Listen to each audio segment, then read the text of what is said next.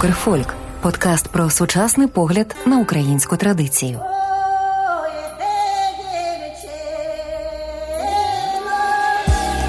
Усім привіт! Я Захар Давиденко, і це мій подкаст Укрфольк. Тут ми будемо говорити простими і зрозумілими словами про український фольклор, без шароварщини, стереотипів та містифікацій. Підписуйтесь на подкаст Укрфольк і відчуйте вайб української традиційної культури.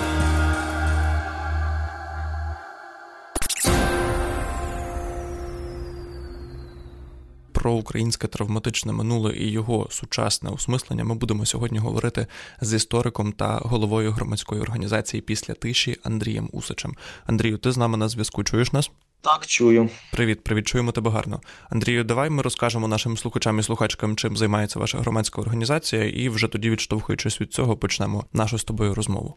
Окей, ще це громадська ініціатива, яка створена на початку 2021 року, і основне наше завдання це документування українських травматичних досвідів середини ХХ століття, якщо умовно. Якщо розширити, то ми записуємо усні інтерв'ю з людьми, які пам'ятають часи е, радянських репресій, часи Другої світової війни, нацистського насильства, оцифровуємо сімейні архіви і робимо на основі цих матеріалів якісь публічно-історичні проекти, тобто доступні для широкого загалу. Розкажи, будь ласка, у яких форматах це зараз можна споживати, і які формати ви пропонуєте своїй аудиторії? Абсолютно різні. Ми, в принципі, як е, нова молода організація, багато що для себе вперше пробуємо. Почали ми, напевно, з документального фільму короткометражного про історію Голокосту в одному містечку на Львівщині, куди ми поїхали, просто записували розмови з людьми, які пам'ятали часи 41-го, 42-го років, і на основі цього створили цей документальний фільм. Одним ще з наших проєктів є подкаст, як ми вижили. Власне, ґрунтується теж на основі наших розмов з людьми, які пам'ятають події 40-х, 50-х років. Вже вийшло два сезони цього подкасту. Перший сезон це 10 епізодів про радянські масові депортації заходу України до Сибіру, до Далекого Сходу. Тобто, ми зустрічалися з людьми, які були депортовані, які жили в тих умовах і розповідали про своє повсякденне життя. І другий сезон про українські досвіди Другої світової війни. Тобто там люди, які пам'ятають події нацистської окупації, події голокосту, події примусової праці нацистської Німеччини, а також і події післявоєнного часу, як то голод 46-47 років, теж розповідають свої історії. А ми, спілкуючись з експертами, надаємо якось більше інформації, щоб вписати ці історії в такий широкий контекст. Також ми робимо виставкові проекти, робили онлайн виставку про е, фотографічний спадок депортованих до Сибіру. А зараз працюємо над таким ширшим проектом про фотографічний спадок людей, які були на примусових роботах у нацистській Німеччині. Ну більш відомих як арбайтерів. Ми викупляємо ці фотографії на онлайн. Аукціонах, блошиних ринках намагаємось дізнатися історії цих людей, і от в цьому році робимо три виставки: одну в Україні, дві в Німеччині, щоб і за кордоном про це розповісти, і для власне наших співвітчизників якісь історії можливо будуть новими. Ну багато різного. Андрію, скажи, будь ласка, коли ви почали цим займатися? Якщо я правильно тебе чув, то це 2021 рік, правильно? Так, початок 2021 року. Початок 2021 року. Відштовхуючись від цього, в мене в голові виникає ось яке запитання. Дуже багато людей починає сьогодні в нинішніх умовах повертатися до свого коріння після такого певного тригеру. Для багатьох цим тригером або остаточною крапкою, або остаточним поштовхом для ось цього процесу стала повномасштабна війна. Люди в таких умовах, в яких вони зараз живуть, вони починають все ж таки повертатися до своїх таких, знаєш, е, заводських замовчуваних налаштувань і починають себе досліджувати, аналізувати. Так розумію, що вас це зацікавило ще до початку повномасштабної війни, і ось в мене виникає логічне запитання, чому що стало ось цією іскрою, яка змусила вас займатися ось цим таким травматичним, складним і мені здається емоційно важким для осмислення і опрацювання матеріалом, з яким ви зараз працюєте. Ну, минуле, особливо історія того періоду, про який ми говоримо, про 40-ві, 50-ті роки, воно завжди якось е, живучи в Україні навколо тебе. Тобто не говорити про школу, про якусь там університетську освіту, де є спеціальні курси, але ж ми спілкувалися своїми бабусями, дідусями, своїми старшими родичами. Ну я принаймні завжди чув про це від бабусі, про те, як вона, як її сім'я переживала Другу світову війну. Я думаю, багатьох українців схожа ситуація. Це те, що пройшло через нас. Ми не жили десь дуже далеко від воєнних дій Другої світової.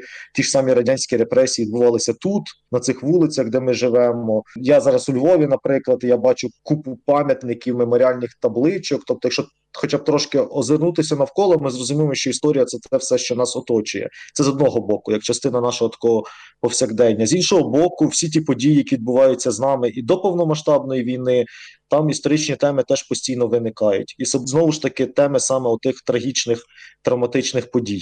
Мав на увазі конкретніше, що стало ось таким конкретним прямо тригером. Чи був ось той момент, коли ти умовно зідзвонився зі своїми колегами по цеху і сказав, нам необхідно розпочати робити проєкт, подкаст, е, заснувати громадську організацію після тиші? Ось ти побачив щось, ти все, прочитав щось. Як це відбулося?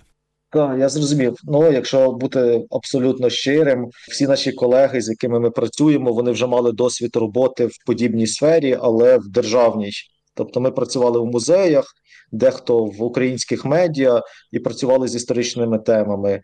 І громадська організація це таке намагання відійти від цього державного формату роботи, де завжди є якась людина, яка тобою керує, де завжди не ти можеш вирішити, що і як робити.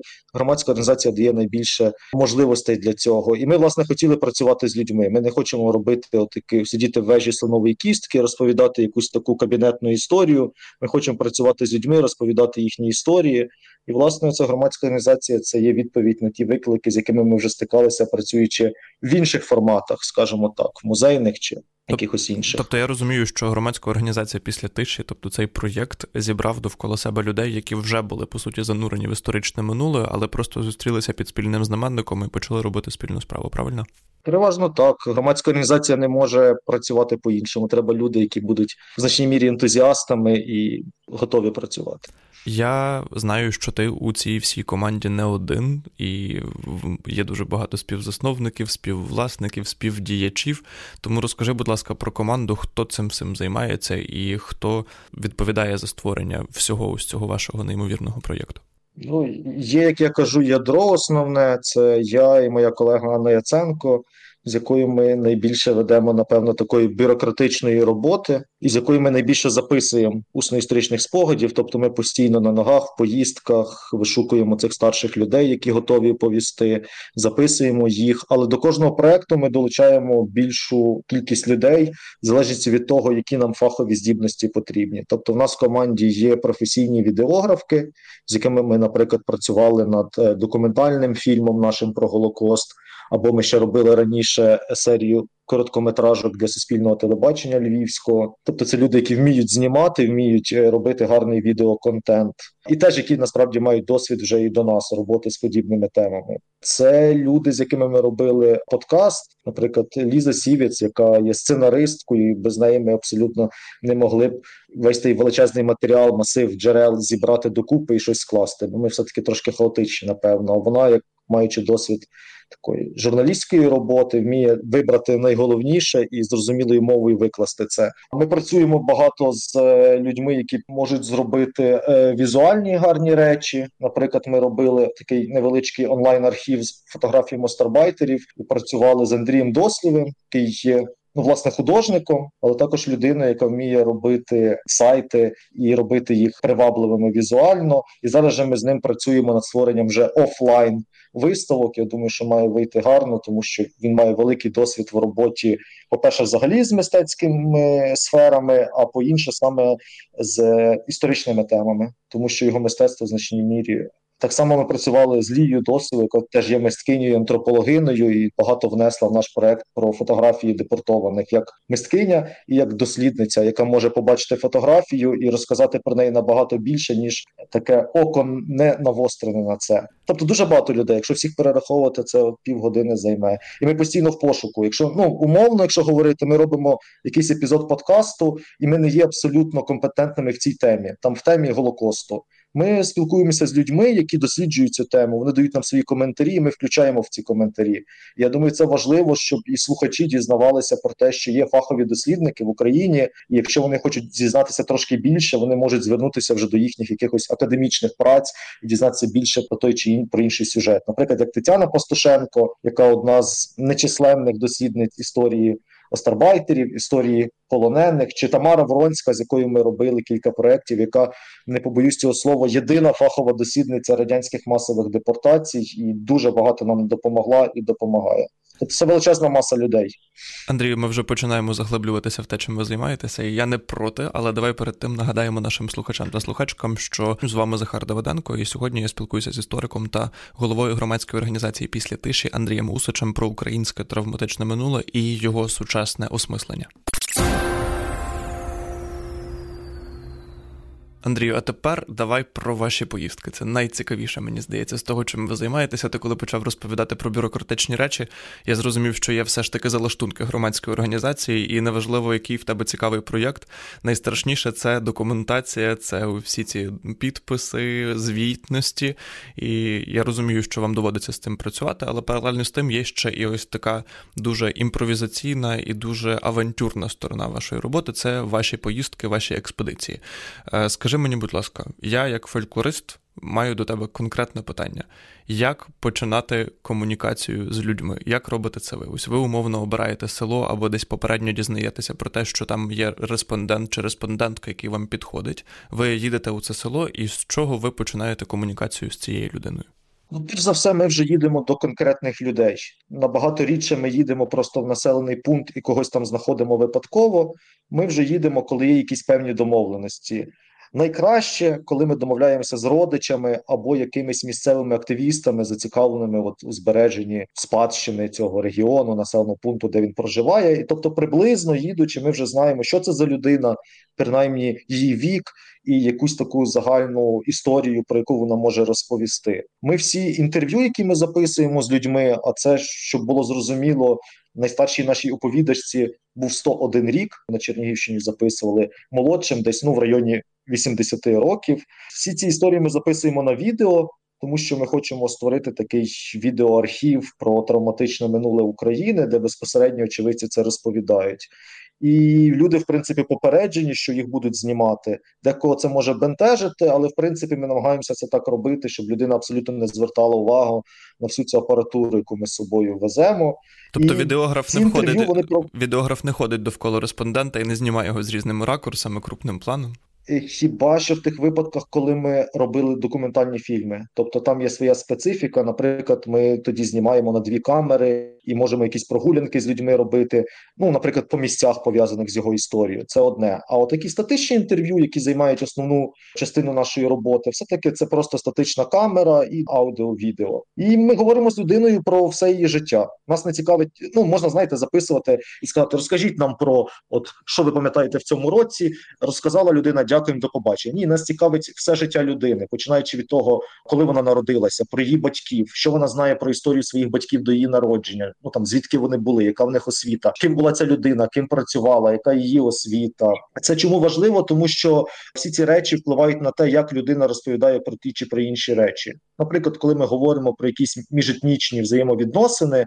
Е, наприклад, про Голокост. Ми маємо розуміти, чи була сім'я цієї людини якось пов'язана з євреями, бізнес, були сусідами, і від цього залежить її історія. Чому вона, наприклад, знає більше про Голокост ніж інші люди, тому що вона жила безпосередньо біля них і так далі. І за ці історії, які може розказати ну мій ваш усіх дідусь чи бабуся, якби був живий. Наприклад, я не записав своїх дідуся і бабусю. Дуже про це шкодую. Можливо, ця наша діяльність це такий спосіб е, вловити те, що не вдалося вловити свого часу. Це історії часто банальні. Я не скажу, що вони можуть нам відкрити якісь абсолютно невідомі історичні події, але на такому локальному рівні для історії конкретного села, для історії конкретної сім'ї, ці історії е, абсолютно цінні. Ми не знайдемо цієї інформації в архівах, хоч би це були якісь абсолютно дитячі спостереження, тому що розуміємо, що більшість людей, з якими ми говоримо зараз на час 40-х, 50-х років, були ну дітьми, підлітками, і це є деяка специфіка цих спогадів. Якщо говорити про тривалість, то ну це інтерв'ю в районі години,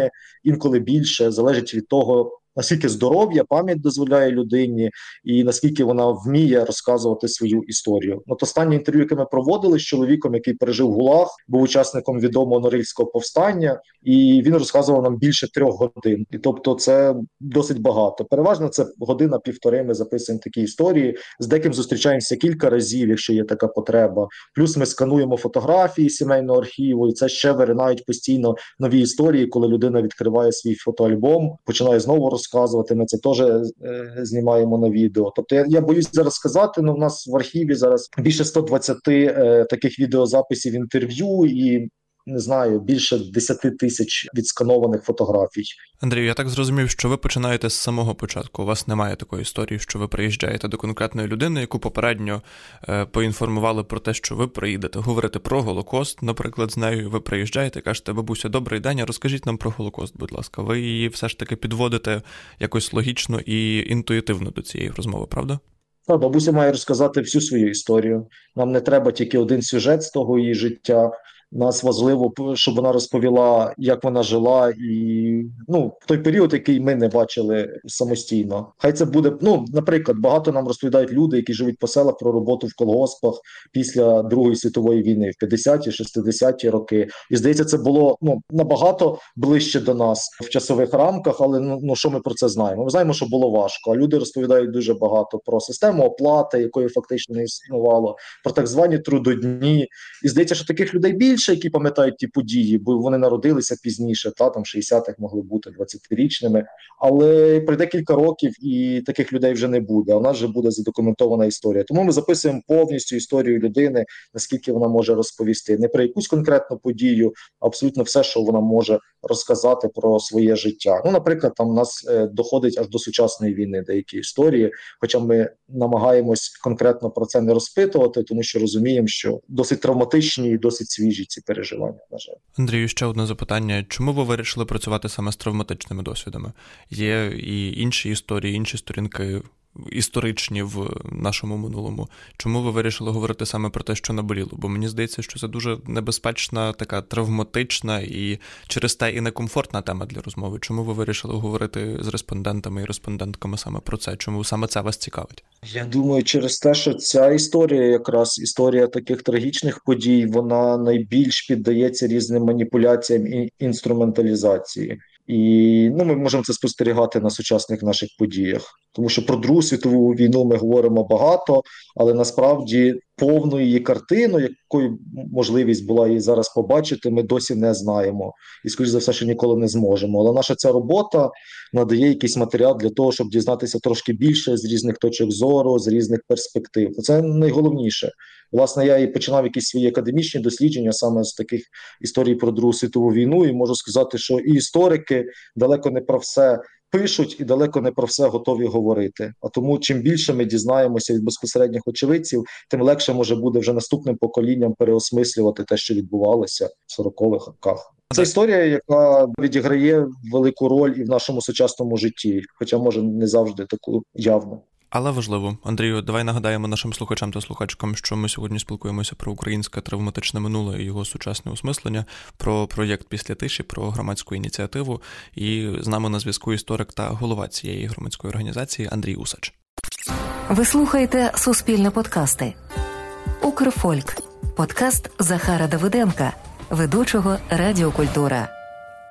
Повертаємося до розмови. З вами Захар Давиденко за пультом звукорежисера Анастасія Карпук і з нами на зв'язку історик Андрій Усач, один з учасників громадської ініціативи після тиші. Андрію, скажи, будь ласка, чи бували такі моменти під час ваших експедицій, коли респондентки чи респонденти на хвилях емоцій відмовлялися говорити і просили припинити запис? Я бачив кілька відео у ваших соцмережах, і мені здавалося, що ось ось і бабуся чи дідусь дійсно заплачуть і просто попросять припинити зйомку. Чи є монтаж, чи чи ви все ж таки продовжуєте зйомку навіть попри це? Не пам'ятаю таких. Нас був, якщо є трошки часу, дуже цікавий випадок, де ми їздили в одне село тут неподалік Львова, і записували жінку, яка пережила радянську депортацію на далекий схід в Амурську область, якщо я не помиляюсь. І вона каже: У мене є сусідка, і вона теж ботована. Вона навіть старша мене, вона набагато більше може вам розповісти. Ми там через кілька днів приїжджаємо спеціально до цієї сусідки, до неї перед цим з її внуком, який каже: Так, бабуся вона при добрій пам'яті, хоча їй вже там в районі 90 років.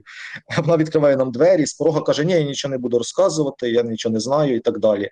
І буквально з порога вона хвилин 40 нам розповідає свою історію. Тобто, з порога вона говорить, тільки ми намагаємося натякнути, що може ми все таки запишемо ні, ні в яку. Тобто, ну це зрозуміло, тому що твоя історія це щось таке інтимне, індивідуальне, і ти не завжди готовий виносити якийсь публічний простір, говорити людям, яких ти бачиш там вперше, вдруге і тому подібне. Але в більшості випадків ми говоримо з людьми, які охоче розповісти. Можливо, вони не мають кому розповісти. Та в них немає дітей, внуків або навіть наслідок теперішньої війни, діти, внуки десь далеко від них.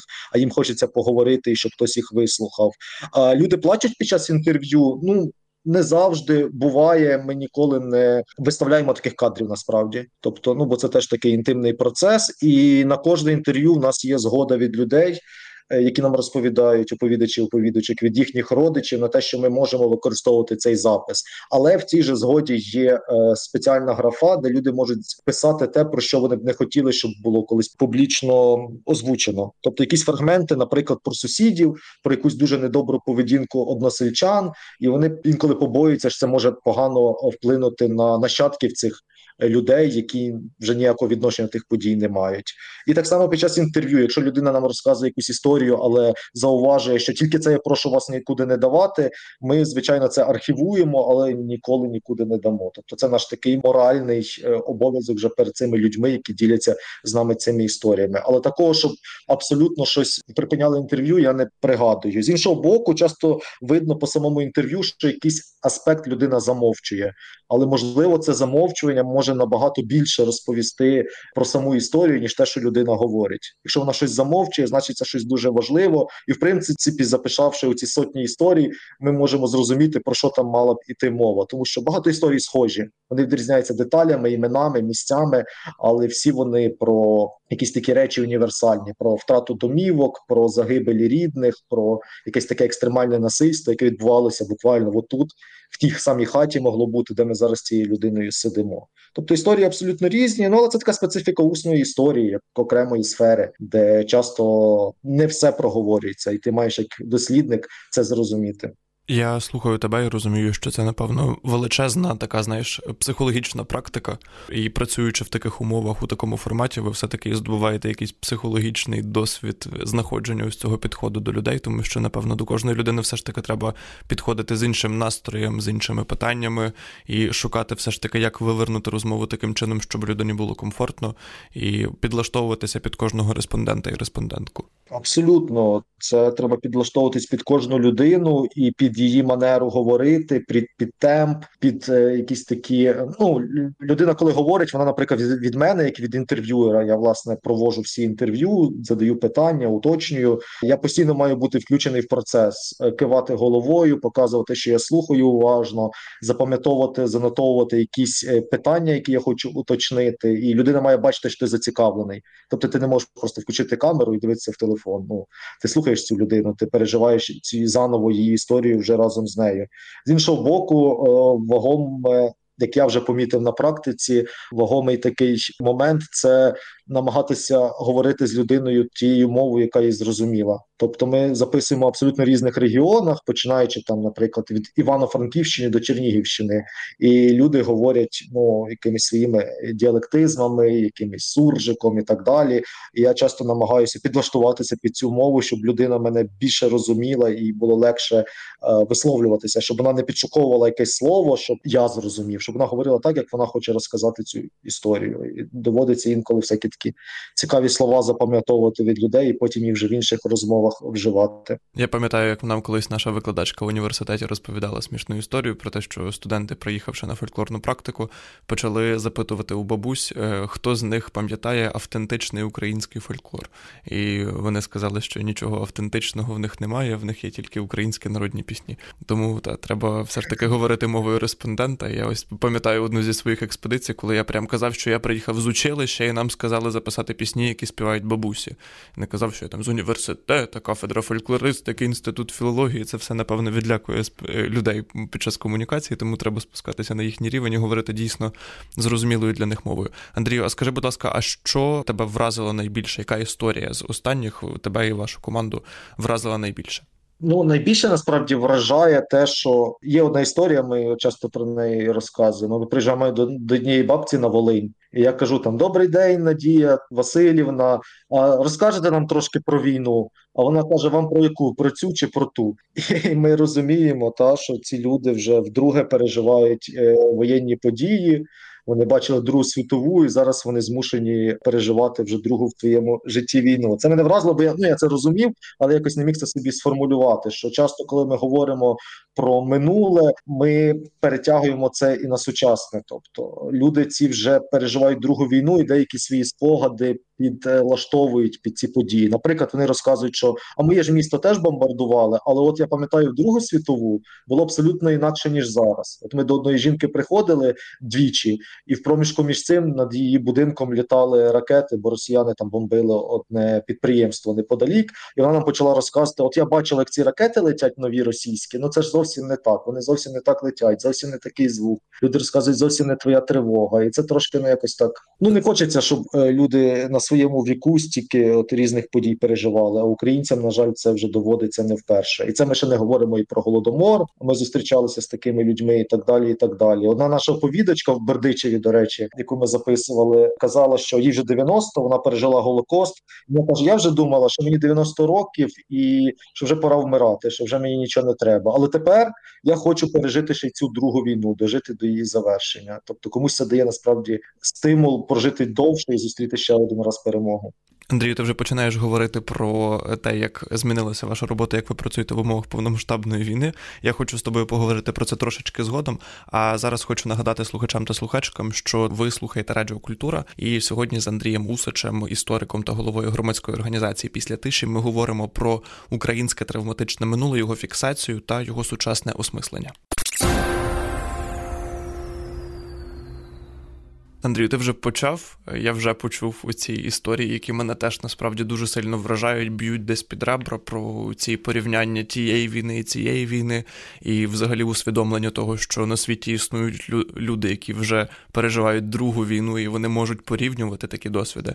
Це все надпотужно, надважливо і надсильно. І я дуже тішуся, насправді, що є люди, які це фіксують і можуть це порівнювати. Але в мене є до тебе питання ось до людини, яка працює в полі. Ти сказав, що ви записуєте ти якось так обмежив вашу географію, я уточнюю. Ви працюєте в західній частині України і також зачіпаєте північ ближче до центру, тобто на схід ви не рухаєтеся, правильно? Ну, поки не мали таких е, можливостей. Тобто, ми, в принципі, себе абсолютно не обмежуємо географічно, так як ми постійно дислокуємось у Львові, наша громадська організація, то очевидно, що ми більше охоплювали саме західний регіон: Волинь, Рівненщина, Франківщина, Тернопільщина, Львівщина. Але ми нам, наприклад, минулого року дуже багато працювали на Житомирщині, Овруч, Бердичів. Ми там записували спогади. В цьому році ми вже їздили на Чернігівщину. Зараз у нас є запит Сумщини. Ще є люди, які готові розповісти свої історії. І ми плануємо. Я думаю, на літо. У Нас основний сезон це червень, липень, серпень. Я думаю, що ми поїдемо на Сумщину. В принципі, ми себе не обмежуємо. Були на Кропивниччині, ну їздили багато де. Тобто, очевидно, що питання в тому, що ми не можемо їхати в е, абсолютно загрожені регіони, тому що ну команду підставляти під таке теж не можна. З іншого боку, ми можемо записувати людей, які евакуювалися. Зі своїми сім'ями і проживають десь тут, е, але можуть презентувати історію саме тих регіонів, до яких зараз немає доступу, поки ЗСУ туди не прийде і не вижене росіян. Але я не сказав би, що ми обмежуємо себе якось. Ми готові їхати. Сподіваюся, що ваша географія розшириться. Дуже цікаво почути історії все-таки зі Сходу. Знаю, що географічно це дуже географічно і демографічно це дуже цікавий регіон, в якому відбувалися і страшні, і цікаві одночасно речі. Тому е, буду з нетерпінням чекати, що ви там роздобудете. А зараз хотів тебе запитати про те, як змінилася ваша робота як людей, які працюють в полі під час експедиції після початку повномасштабного вторгнення. І чи ти відчуваєш, що люди почали інакше вас сприймати? Відповідати, чи почали інакше відповідати? Ось що відчувається зараз в експедиціях після початку повномасштабної війни? Ну, по-перше, коли почалась повномасштабна війна, ми місяця два були трошки в такому ступорі, тому що ми були впевнені, що це зараз нікому не потрібно. Кому потрібні історії про Другу світову, якщо зараз тут знищують села, міста, вбивають людей і ну. Кому потрібне те минуле, Але до нас почали писати самі люди, внуки, діти тих людей, з якими ми раніше вже домовлялися про інтерв'ю, але через війну не поїхали. І вони кажуть, що я боюсь, що моя бабуся там чи мій дідусь не переживуть цю війну. Приїдьте, запишіть, тому що часто і ці нащадки цих людей зацікавлені, щоб отримати ці відеозаписи. Наші ми залишаємо це завжди в сімейних архівах, якщо є такий запит, щоб ну, в сімейному архіві це зберігалося, і там їхні вже правнуки колись змогли почути історію бабусі. І Ми почали їздити, і вийшло так, що ми, наприклад, минулого року під час повномасштабної війни записали ще більше людей ніж у 2021-му. І ми розуміємо, що це наша така місія зараз задокументувати якнайбільше, тому що ну, якщо ми будемо відкладати до часів після перемоги, просто більшість цих людей банально не доживе. З іншого боку, ми бачимо, як росіяни знищують ту спадщину історичну, яка в Україні існує. Вони знищують архіви, розграбовують архіви і музеї. Ну і власне вбивають тих, хто міг би бути нашими оповідачами. Тому чим більше ми зараз зробимо, тим більше ми е, збережемо для майбутнього. Тому ми якраз навпаки під час повномасштабної війни почали активніше їздити, записувати. Інше, що це трошки повпливало на наші якісь логістичні можливості, тому що ну особливо в перші місяці було важко якось планувати поїздки, коли не знаю, сотні тисяч людей евакуювалися, і просто ще кудись їхати було важкувато. Коли були блекаути, нам довелося підлаштовуватись під те, що не буде світла, не буде де зарядити техніку, не буде освітлення. Треба купувати, знаходити якісь пристрої для цього. Ну якось ми з цього викрутились. Нам допомогли наші партнери за кордону, переважно докупити різні речі, які були потрібні для роботи в таких умовах. Чи люди готові ще говорити? Ну, наприклад, е, я сказав би, що зараз більше доводиться орієнтуватися орієнтуватися на місцевих активістів. Тобто зараз ми йдемо до людей, які вже попереджені кимось, що ми прийдемо, і що ми хочемо з ними поговорити, записати їхні спогади, тому що люди все таки з більшою недовірою почали ставитися до чужих людей, називаємо це так, тому що ну, по-перше, було багато ж цього, що взагалі якісь люди з камерами ходять по вулиці, хто це такі, і так далі. З іншого, трошки недовіра до журналістів проявилася, які прибігають, роблять багато кіпішу, будоражаться цих старших людей, і вони після такого досвіду ну не завжди охочі ще з кимось говорити, бо думають, що це буде щось таке саме швидке. Розкажіть мені свою історію, і нам треба далі бігти. Ми ж все таки працюємо більш плавно. Ми даємо людині виговоритись, відпочити, розповісти про те, що вона хоче, обговорити якісь її побутові проблеми, про її дітей, онуків і так далі. Тобто, ми не жалкуємо свого часу на те, щоб бути з тією чи іншою людиною. І можливо, в умовах війни це, як я вже казав раніше, е, важить для цих самих людей. Їм є з ким поговорити, з ким якісь свої жалі обговорити. Ти вже мене все ж таки наштовхнув на останнє питання. На жаль, наш ефірний час починає нас кусати, але тому треба потихеньку завершувати нашу розмову, але наостанок хочу поставити тобі філософське питання, яке не могло не прозвучати у цій розмові. Воно, напевно, банальне, але дуже важливе. Я дійсно хочу почути твою відповідь. Скажи, будь ласка, чому ваш проєкт важливий сьогодні? Ти вже сам про це сказав, про те, що на початку повномасштабного вторгнення у вас е, виникали думки про те, що кому треба досвід е, тієї війни, якщо люди переживають зараз досвід цієї війни. Так ось яку формулу і яку відповідь ви дали самі собі, і чому ви зараз цим займаєтеся? Чому ви вважаєте, що це зараз важливо? Він важливий, тому що він про нас, про нас, про українців, про те, що ми про себе знаємо і про те, що ми захочемо колись про себе дізнатися, але не зможемо. А наш проект це таки якусь маленьку цеглинку вкладає в цю велику історію України. Очевидно, що ми не можемо розповісти про все, але якусь частинку цієї роботи по збереженню нашої спадщини. Хай це буде усна спадщина, хай це буде спадщина за цих сімейних фотоальбомів. Ми все таки мені здається робимо трошки для того, щоб на майбутнє в Україні було більше джерел, з яких вона зможе зрозуміти, чому чому наше життя зараз таке. Чому в нас знову війна? Багато наших оповідачів про це можуть розповісти. Наша війна в значній мірі це є продовження тих подій, які не завершились свого часу належним чином.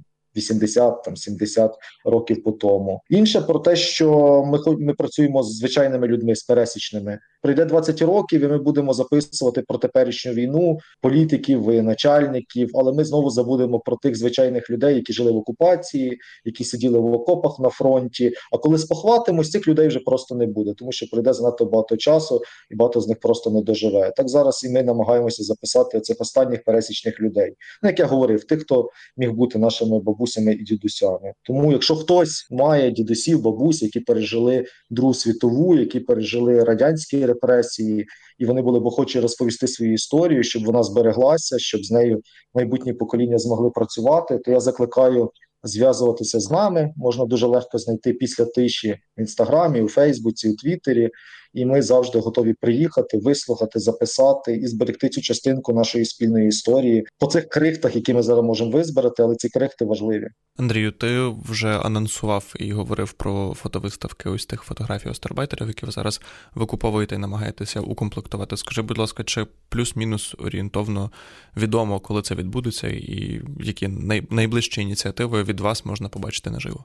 Ну так, найперше, це можна зайти на наш онлайн-архів, який називається під час перебування в Германії. Це власне підписи, такі робили самі старбайтери на фотографіях. А в цьому році ми плануємо відкрити три виставки. Дві з них будуть у Німеччині, у місті Гельзенкірхен і місті Фуртванген і Шварцвальд, де власне були на примусових роботах ті люди, чиї фотографії ми досліджуємо. І одна виставка у маленькому селі Розумівка у Кіровоградській області, де ми зараз активно співпрацюємо з місцевою громадою, з місцевими жителями, збираємо інформацію.